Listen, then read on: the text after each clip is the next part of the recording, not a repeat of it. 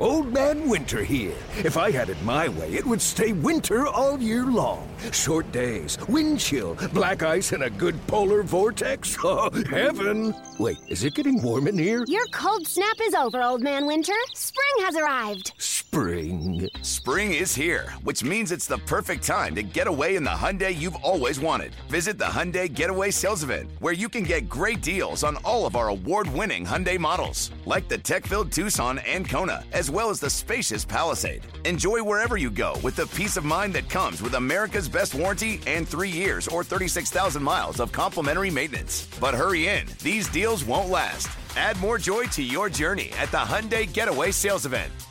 Now get 0% APR or up to 1500 bonus cash on the Hyundai Tucson. Now, during the Hyundai Getaway Sales Event. Offers end soon. Call 562 314 4603 for details. It's drive time now. Welcome to Tribe Talk on the Cleveland Indians Radio Network. Tribe Talk is brought to you by Progressive, helping Indians fans save hundreds on car insurance.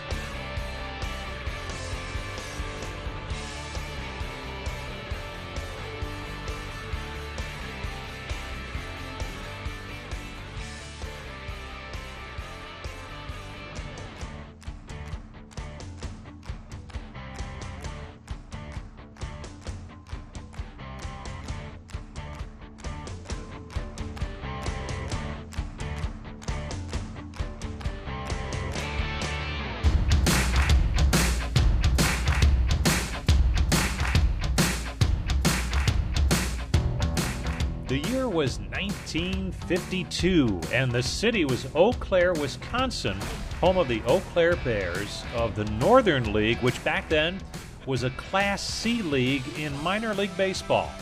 About two months into that 1952 season, the Bears received a jolt to their team's roster when the parent club, the Boston Braves, signed an infielder off of the Indianapolis roster in the Negro League by the name of Hank Aaron. That year was just the start of one of the greatest careers the game has ever seen, as Aaron went on to hit 755 home runs and do it all with a phenomenal measure of consistency and grace. Aaron passed away last week at the age of 86, but his accomplishments both on and off the field will long be remembered fondly. And his path to the major leagues started with those 1952 Eau Claire Bears, where one of his teammates was longtime Cleveland Indians special advisor Johnny Goryl. Goryl says what Aaron was able to do in his early days defied description. Hank hit cross-handed, which was all against against the, the mechanics of a good hitting swing, and and he was hitting cross-handed when he hit them softballs too. And, and nobody bothered Hank when he got to Eau Claire his first year, and he hit cross-handed that whole season. Well, he only hit 330, which probably led the league. I don't know. I'd have to look that up, but but I'll tell you what, that was a pretty hard 330, and he didn't strike out much either. He put the ball to play an awful lot. I'm Jim Rosenhaus, and this is Tribe Talk, presented by Progressive. I hope you can stay with us as we will hear so much more from Johnny Goryl on what it was like both on and off the field to play with the great Hank Aaron and some of his fond memories of Hammer and Hank as Aaron's career developed not only to a Hall of Fame level, but into one of baseball's all time greats. Again, that's in the second half of our show. And when we return after a short break, we'll catch up with Indian starting pitcher Tristan McKenzie. So, a lot to get to on this week's show. But first, some late week news on the transaction front as a widely speculated free agent signing became official Friday afternoon. The Indians announcing that second baseman Cesar Hernandez will return to the tribe on a one year contract with a team option for 2022 as well. Now, last year, Hernandez, in his first season with the Indians, really was a, a, tremendous addition to the ball club, playing second base, and really it was his best career season to date at the age of 30. He led the American League in doubles with 20, won his first career Rawlings Gold Glove Award and really solidified the top of that Indians lineup as he was hitting in that leadoff spot for a good portion of the shortened campaign. He ended up leading the team in hits, doubles, led American League second baseman in hits, runs, and doubles, and finished third in WAR for second baseman. Finished third in all of Major League Baseball in doubles and became just the fourth Indians hitter to lead the league in two base hits since 1996. Joining these names, Grady Sizemore back in 06, Michael Brantley in 2015, and Jose Ramirez in 2017. And defensively, he finished second among American League second basemen in defensive runs saved and total chances in capturing that first career gold glove, and the first by an Indian second baseman since Robbie Alomar did it back in 2001. So great to have Cesar Hernandez back in the fold. That'll shore things up on the infield for the tribe to be sure, as he'll blend in there with uh, the two new acquisitions from the Mets, Amed Rosario and Andres Gimenez. So that's the official signing. On the unofficial side of things, and again, nothing concrete has come from the Cleveland Indians front office as yet, but it appears imminent based on multiple reports, both here in Cleveland and uh, also in the Twin Cities and nationally, that Eddie Rosario, their longtime outfielder for the Twins, six seasons in the big leagues, including a 32 home run, 109 RBI 2019 campaign, he appears to be headed to Cleveland. Again, unofficial, but multiple reports saying that as of uh, this recording on Saturday morning. So uh, we'll see if indeed that does happen. If it does, and it appears that, that it may be the case, then uh, a nice addition to the Indians outfield there. So a lot going on, but when we come back, we will hear from young right hander Tristan McKenzie. That's next as Tribe Talk, presented by Progressive, continues on the Cleveland Clinic Indians Radio Network. And now a game of commercial chicken brought to you by Progressive, where we see how long Flo can go without talking about insurance. Ready? Go. Okay, so, um, did you see that game the other day? the refs, right? I mean, come on. They were totally out to get us. that always happens to, uh, to our team. Drivers who switch to Progressive can save big. Okay, you win. We can't help but save customers money. Progressive Casualty Insurance Company and Affiliates.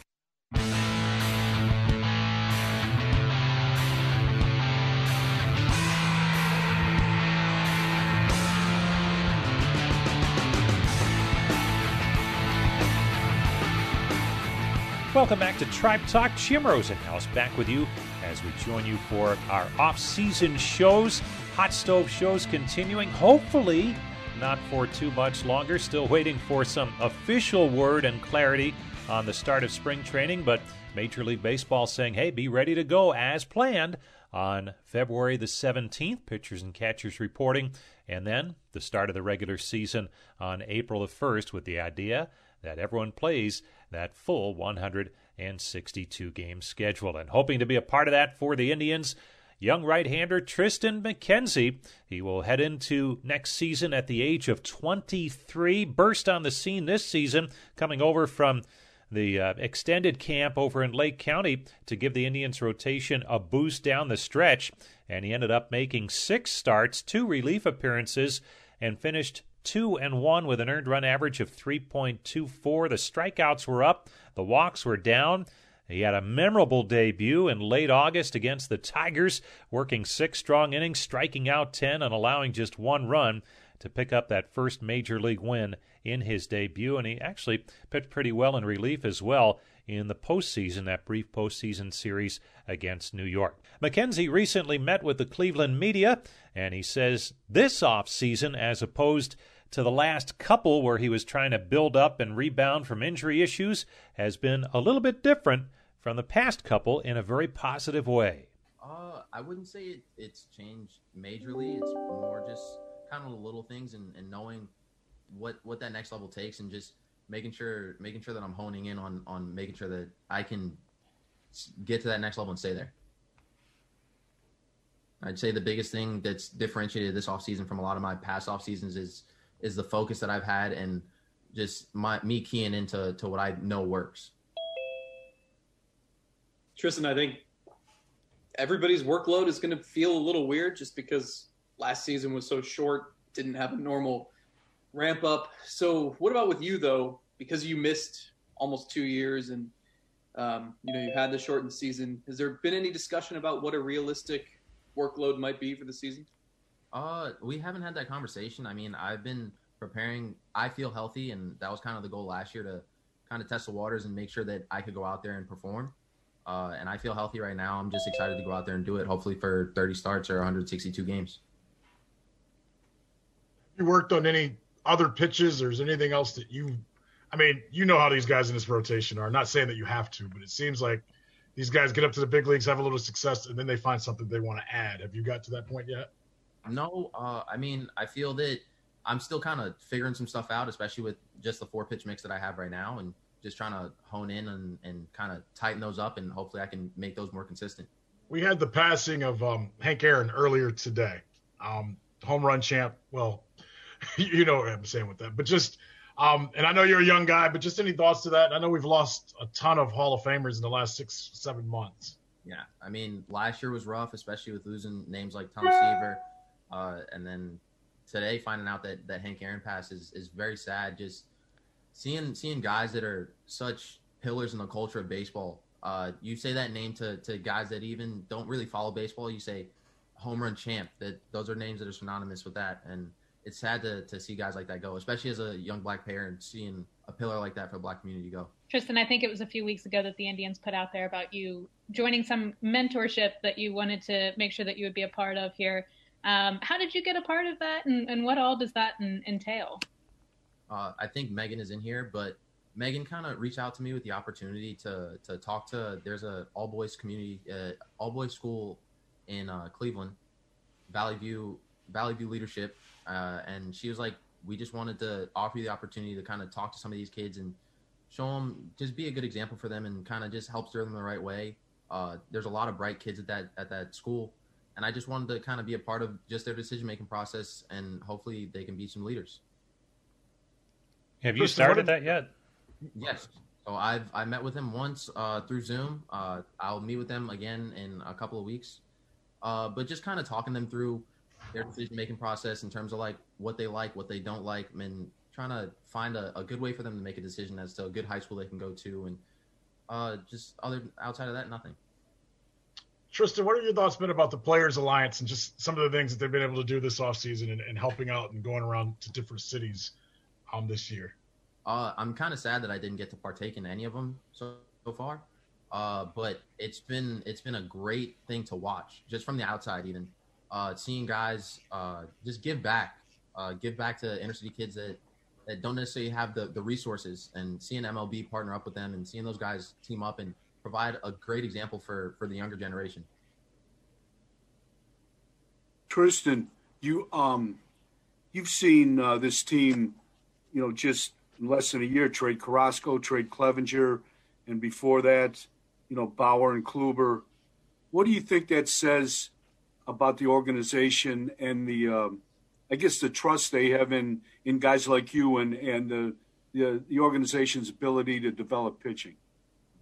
Uh, I feel like one, they're very confident in the guys that they have in their organization. The pieces that they develop from rookie ball all the way up to the big leagues, I think they're very confident in those guys. And I think you have proven examples over and over again. You see Civale, you see Plesac, you see Bieber at the big league level, and you come in as a as a rookie, and you're you kind of don't know what to expect from those guys, but you get consistency out of those guys, and I think that allows them to make the moves that they have, and just kind of be confident in those decisions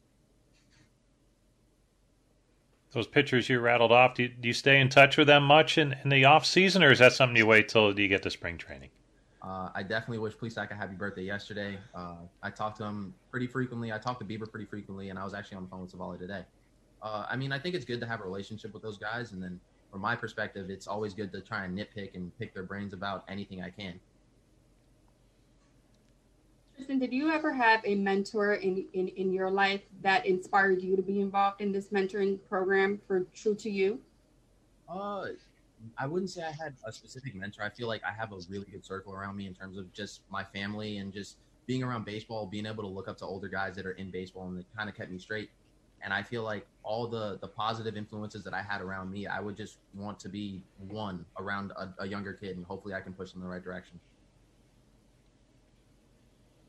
Tristan, what was it like being around your younger brother who's at Vanderbilt? Now that you made it to the big leagues, what was what was it? Like? Have you guys had any time to be able to be together and kind of discuss that? Yeah, I mean, he came home for Thanksgiving break, and he was home for about a month or so uh, in between Thanksgiving, or a month and a half between Thanksgiving and, and New Year's. And I I wouldn't say we had a ton of conversations about the big leagues, but I think it was literally just a lot of little kid conversations that we had growing up, just like oh, when I get there, I want to do this. When I get there, I want to do this. And it was like, so what was it like? And I was like, everything that we've ever talked about, it's exactly that. And I think that kind of gave him fuel. And I mean, it's good to, to kind of, just like how I said, provide a good example. I wanted to be kind of like that role model for my younger brother. Tristan, you, you've seen, uh, I mean, this team traded Lindor, traded Carrasco. The payroll's been slashed maybe close to $100 million since uh, 2018. I was wondering, as as a player coming up in this organization, are you worried about this team's ability to compete in, in 2021 and, and beyond in in the you know in the Central? No, uh, I mean definitely. Like I said, I feel like the team makes those moves with confidence in the guys that we have here, and I feel like we picked up some really good pieces outside of that. And I'm very confident in the staff that we have. I'm very confident in the guys that we have that we can go out there and win, regardless of who's on our team just because of the culture we have here. Have you changed your routine at all this this winter, training wise? And are are you in Florida or are you in Arizona or where are you right now? So, I mean, this off season for me is definitely different from last off season, being that I'm actually home. Last year I was in Arizona for all of it, but I mean, I'd say from a consistency standpoint, everything stayed remained the same. Uh, I've been in the gym four or five times a week, uh, doing my running, doing my throwing, and just making sure I stay on top of a lot of stuff, being that I know that 2021 is going to be a different season than what I've been used to. Uh, and I'm just excited for it. Is it at all similar? Because you went home during the break from spring training to summer camp, right? Is it similar to that? Just 60 days or 60 games after that? Very, very much so. Honestly, uh, I mean, just now there was a lot of debates as in terms of when spring training going to start, when's the season going to start, is it going to get pushed back? So a lot of that uncertainty in the air reminded me a lot of pre 2020 seasons, especially when COVID was very large. But I'd say the the mindset remains the same as before. Then it's you have to stay ready, so you don't have to get ready. Did you go on vacation anywhere, or did you take it easy for a while after, just after the season? Being able to stay home and eat mom's cooking all off season was my vacation. Has your buddy Nolan Jones mentioned anything about his off season and how the outfield's going and how he hopes to make his debut at some point here soon? I try to stay away from the, the whole debut topic because I feel like guys get wrapped up in it. Uh, I feel like he's just he's working hard and he's just excited for his opportunity. A wide ranging interview with Tristan McKenzie and uh, certainly touching on a lot of subjects and the Indians hoping that he can be a mainstay in that rotation. We certainly saw at times his stuff was electric a year ago and uh, they're hoping that he can shoulder some innings this year. Be interesting to see how he fares in that regard. When we come back, we'll hear from Johnny Goryl, a long, long time member of the Cleveland Indians organization, heading into his 71st year in professional baseball. And one of those early years, he was a teammate of the great Hank Aaron. Some good stories coming your way next as Tribe Talk, presented by Progressive, continues on the Cleveland Clinic Indians Radio Network. There's no tired in baseball.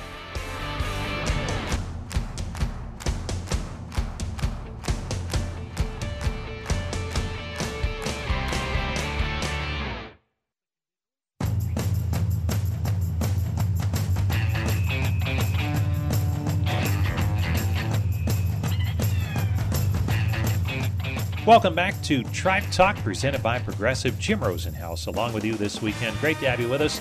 And as always, a lot of different ways to pick up our show. You can do it each week on the radio on several of our Indians Radio Network stations. Usually the show airs uh, late Saturday afternoon in that 5 to 6 o'clock range. You can also listen to it in podcast form wherever you download your favorite podcasts or check it out online at Indians.com. All the archived editions are there as well. Well, the Indians have a true treasure in their player development system, and he has been in the organization in varying capacities for a long, long time. We're talking about Johnny Goryl, who this season, when he checks in on some of the Indians minor league affiliates, it will be his 71st consecutive season working in professional baseball, his 40th with the Indians, and uh, 17th as an advisor for player development. He uh, worked in the Twins development system back in the early 60s on through to the 1981 season. He was the manager of the Minnesota Twins back in 1980 and 1981. He played 16 years in various organizations, including six seasons at the major league level with the Cubs and the Twins. And uh, one of his early years in the minor leagues was 1952 with the Eau Claire, Wisconsin Bears of the Class C Northern League. And a couple of months into that season, who shows up but none other than Hank Aaron, who was signed earlier that spring by the Boston Braves, the, the parent club of the Bears at that time. And, and uh, Johnny says, look, he was fortunate, obviously, to play with Hank Aaron, but he came up and uh, made it to the major leagues at a time when names like Aaron, Willie Mays, Mickey Mantle, some of the great names ever in the history of the game were a part of it. And he says it was a pleasure to be around the game during that time. I had the good fortune in my baseball career to break into the game, especially at the major league level, when all those guys were there, you know, and, and to be playing against them, but also to watch them play, it was a treat, man. I tell you what, they were so special in their game. Know. So 1952, you're playing Yeah. at, at Eau Claire, Wisconsin. Yeah. And the Braves sign sign a kid uh, who had been with a Negro League team, Hank Yeah. Aaron, and, and explain how that went, what you thought you were getting, and then what you saw that summer. Well, we didn't we didn't know much about Hank. In fact, we didn't even know we were getting Hank. but he showed up at our clubhouse. Uh, it was around around May sometime. It was after they he got out of school, and uh, he was playing at that time for the Mobile Bears, I guess they called themselves, and in the Negro League, and they were up in or the Indianapolis Clowns. It was one of the two, but he was up in uh, Indianapolis playing when a scout for the Braves saw him play uh, previously in a softball game. Apparently, uh, he hit the ball so hard on the line through the infield. the scout couldn't get him on the contract. He couldn't sign his, get him to sign the contract quick enough. He says, "Can you imagine this guy hitting a baseball?" You know. Well, the the other thing that he didn't know about, and he finally found out about after he talked to the talked to Hank, was that Hank hit cross-handed, which was all against against the the mechanics of a good hitting swing and and he was hitting cross-handed when he hit them softballs too. And nobody bothered hank when he got to eau claire his first year. And he hit cross-handed that whole season. Well he only hit 330 which probably led the league. I don't know. I'd have to look that up. But but i'll tell you what that was a pretty hard 330 and he didn't strike out much either. He put the ball in play an awful lot. Oh. So, Johnny, you, But he you're was- watching this. You're watching this where he's hitting cross-handed. Did you, did you ever think, "Hey, man, maybe I ought to try that"? Well, I'm going to tell you what, Rosie, that would be so difficult for somebody that's never ever done it. You'd probably break a wrist or something. But you know, he was known in his hitting for how the strength that he had in his wrists and forearm area, and it, to to have him start his career out like that, you know, was pretty remarkable. Because the next year, even after hitting 330 they made him change over to a conventional grip to take advantage of his power, which never showed up with the cross handed grip. But when he changed over to the conventional grip, man, that's when it took off. And two years later, he was playing in the big leagues. um, So needless when you to say, when you were teammates with him, 1952, um, it was more than just showing up for him at the ballpark. Explain how difficult it was as an African American in Wisconsin in 1952 yeah. to play baseball. yeah, yeah, it was hard. It was hard. We had three black players on our team. John Covington, Wes Covington was uh, was also a teammate of ours, and a young catcher by the name of Julie Bowers, who uh, and all the white players that went up there to Eau Claire, Wisconsin that summer, all stayed with host families who provided transportation to the ballpark, a bed to sleep in, three square meals a day, and charged very little money. But unfortunately, there was no no white families that that took on our black players and provided the same housing and meals and transportation like we got, you know, unfortunately. And it ended up that uh, they had to put Hank and Wes Covington and Julie Bowers into a YMCA in downtown Eau Claire, and they ate all their meals at restaurants and and you know had to find a way to get to the ballpark every day, which was no it was was it was a pretty good hike if they were walking, but they were there every day just like they were supposed to be to, to play baseball, and they were pretty dang good all three of them, all four of them really. We're visiting with Johnny Goryl, longtime Indian special assistant, and we're uh, taking a look back at some memories of the now late Hank Aaron, really the, an icon in our game of baseball. Johnny was a teammate of Hammer and Hank back in 1952, before he was Hammer and Hank. But Johnny, you were saying that by the late 50s, uh, you had started to, to make some progress and reach the major leagues, and and were an opponent of Hank Aaron, who was starting to get that Hall of Fame career going. And what was it like Yeah. seeing him do damage in the major leagues, really, with uh, just great consistency year after year? Well, I tell you what, Rosie, it was a it was a proud moment for me because he was a, a teammate of mine, and I and it to know Hank and what a what a fine man he was and what a gentleman he was. He was all those things even when he was 18 years old. He was he had a good upbringing from his family and came out of the deep south in Mobile, Alabama. And you know he, i mean i can't say enough. He just he just was a beautiful person. He everything he did was good. When you hear people like Brian Snitker talk about him and the opportunities that he created for brian to become a major league manager when he was with the braves you know and still living and prov- and did all the nice things for promotions and jobs and et cetera you know, and then on top of that, you know, always be there for him when he needed help or always be there when he got all these beautiful awards and accolades. You know, it takes a special person to be be like that. And that's what Hank was. He was a very special. When you listen to guys like like um, Jonesy, the third baseman for the for the Braves, Chipper Jones.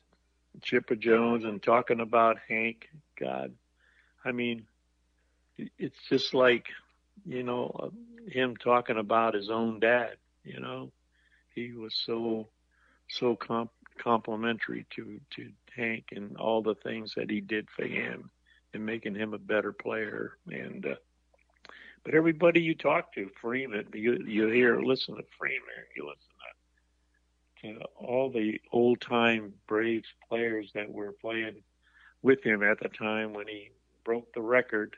You know, it, it was uh, everybody was just so proud of the fact that they were part of his life at that time and got a chance to see what him do that. So and I did it from a, from watching it on a on a on a TV with a magnifying glass on the front of it.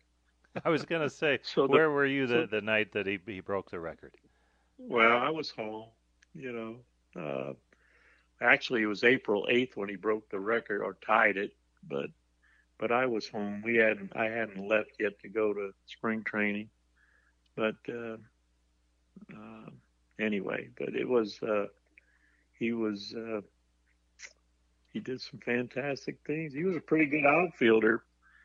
He was a second baseman when we when we when we when we signed him, and we got him off a second base before he killed all the base runners coming in trying to take him out on a on a double play because he threw from down under, and if you didn't get flying too early, you were going to be wearing that ball in the middle of your head. So, and I seen him do that to a player, not intentionally, but that's what he did, and the player never slid quick enough. So he ended up losing the whole season. No.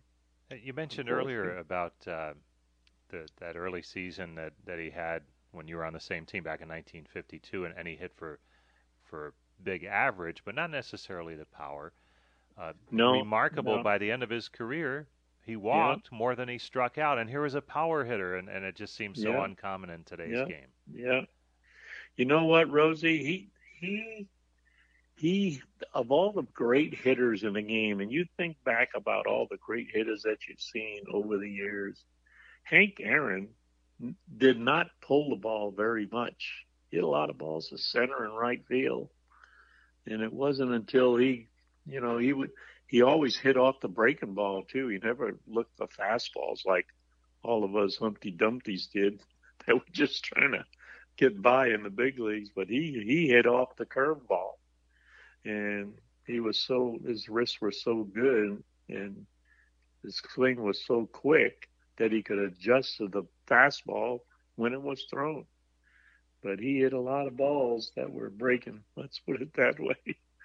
Uh, And when you look back, uh, you had mentioned obviously the, you know, the struggles of, of being a black player in the '50s, and no matter where it would be, uh, that was in Right. the northern states, up in Wisconsin. Right. Um, Yeah. And then during the the drive to surpass Babe Ruth, the hate mail that he got, but it it just Yeah. sounds like he he never held that against anybody or, or bore a No. grudge, at least externally.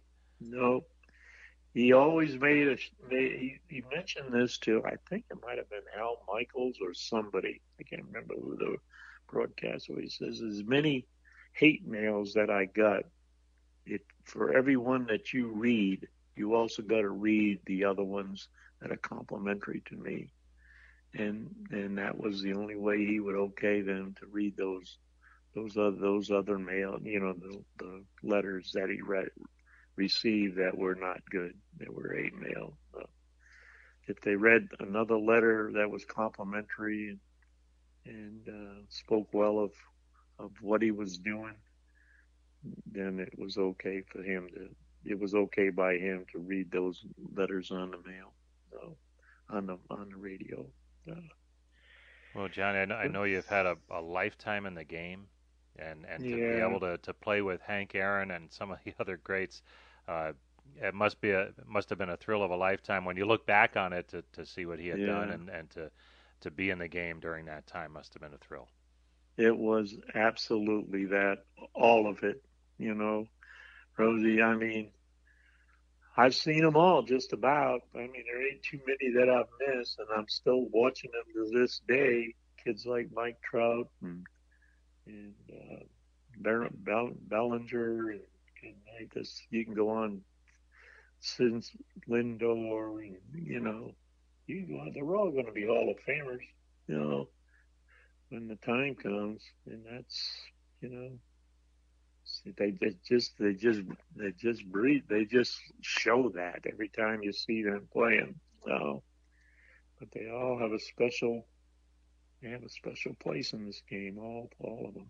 We probably could have gone another half hour with different stories with Johnny, but uh, just a lot of fun to visit with him and hear some of the great stories and memories of Hammer and Hank Aaron one of baseball's all time greats. Stay tuned. We'll have some final thoughts after this timeout on the Cleveland Clinic Indians Radio Network. And now a game of commercial chicken brought to you by Progressive, where we see how long Flo can go without talking about insurance. Ready? Go. So the the weather is just all over the place lately, right? One day it's hot, and the next day it's uh, it's windy for a while. It's like make up your mind already. Drivers who switch to Progressive can save big. Okay, you win. We can't help but save customers money. Progressive Casualty Insurance Company and affiliates.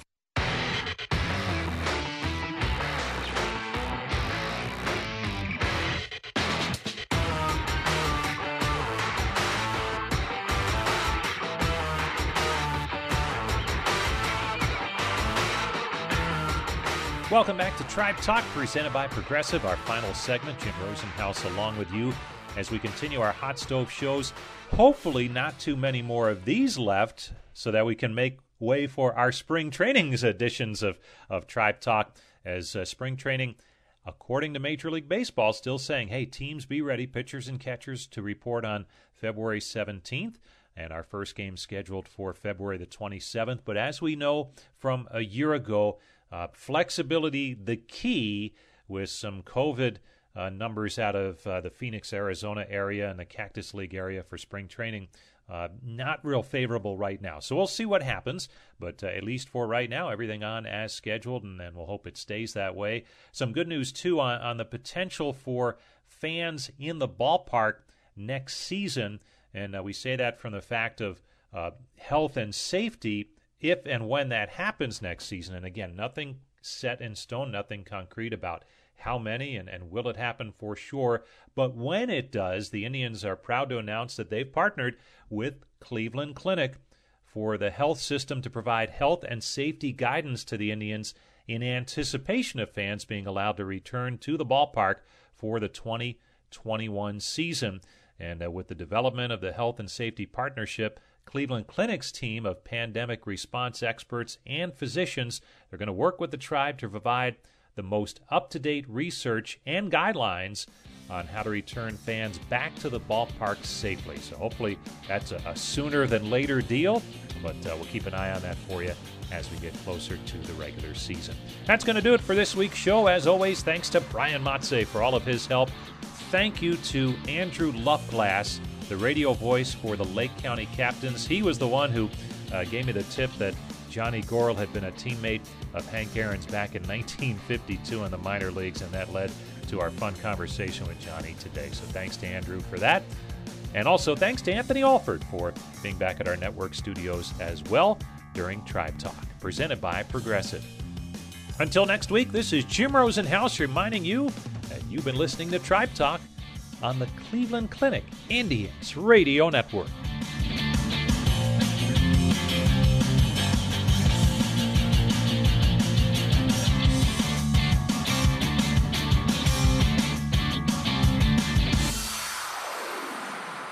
Tribe Talk on the Cleveland Indians Radio Network has been brought to you by Progressive, helping Indians fans save hundreds on car insurance.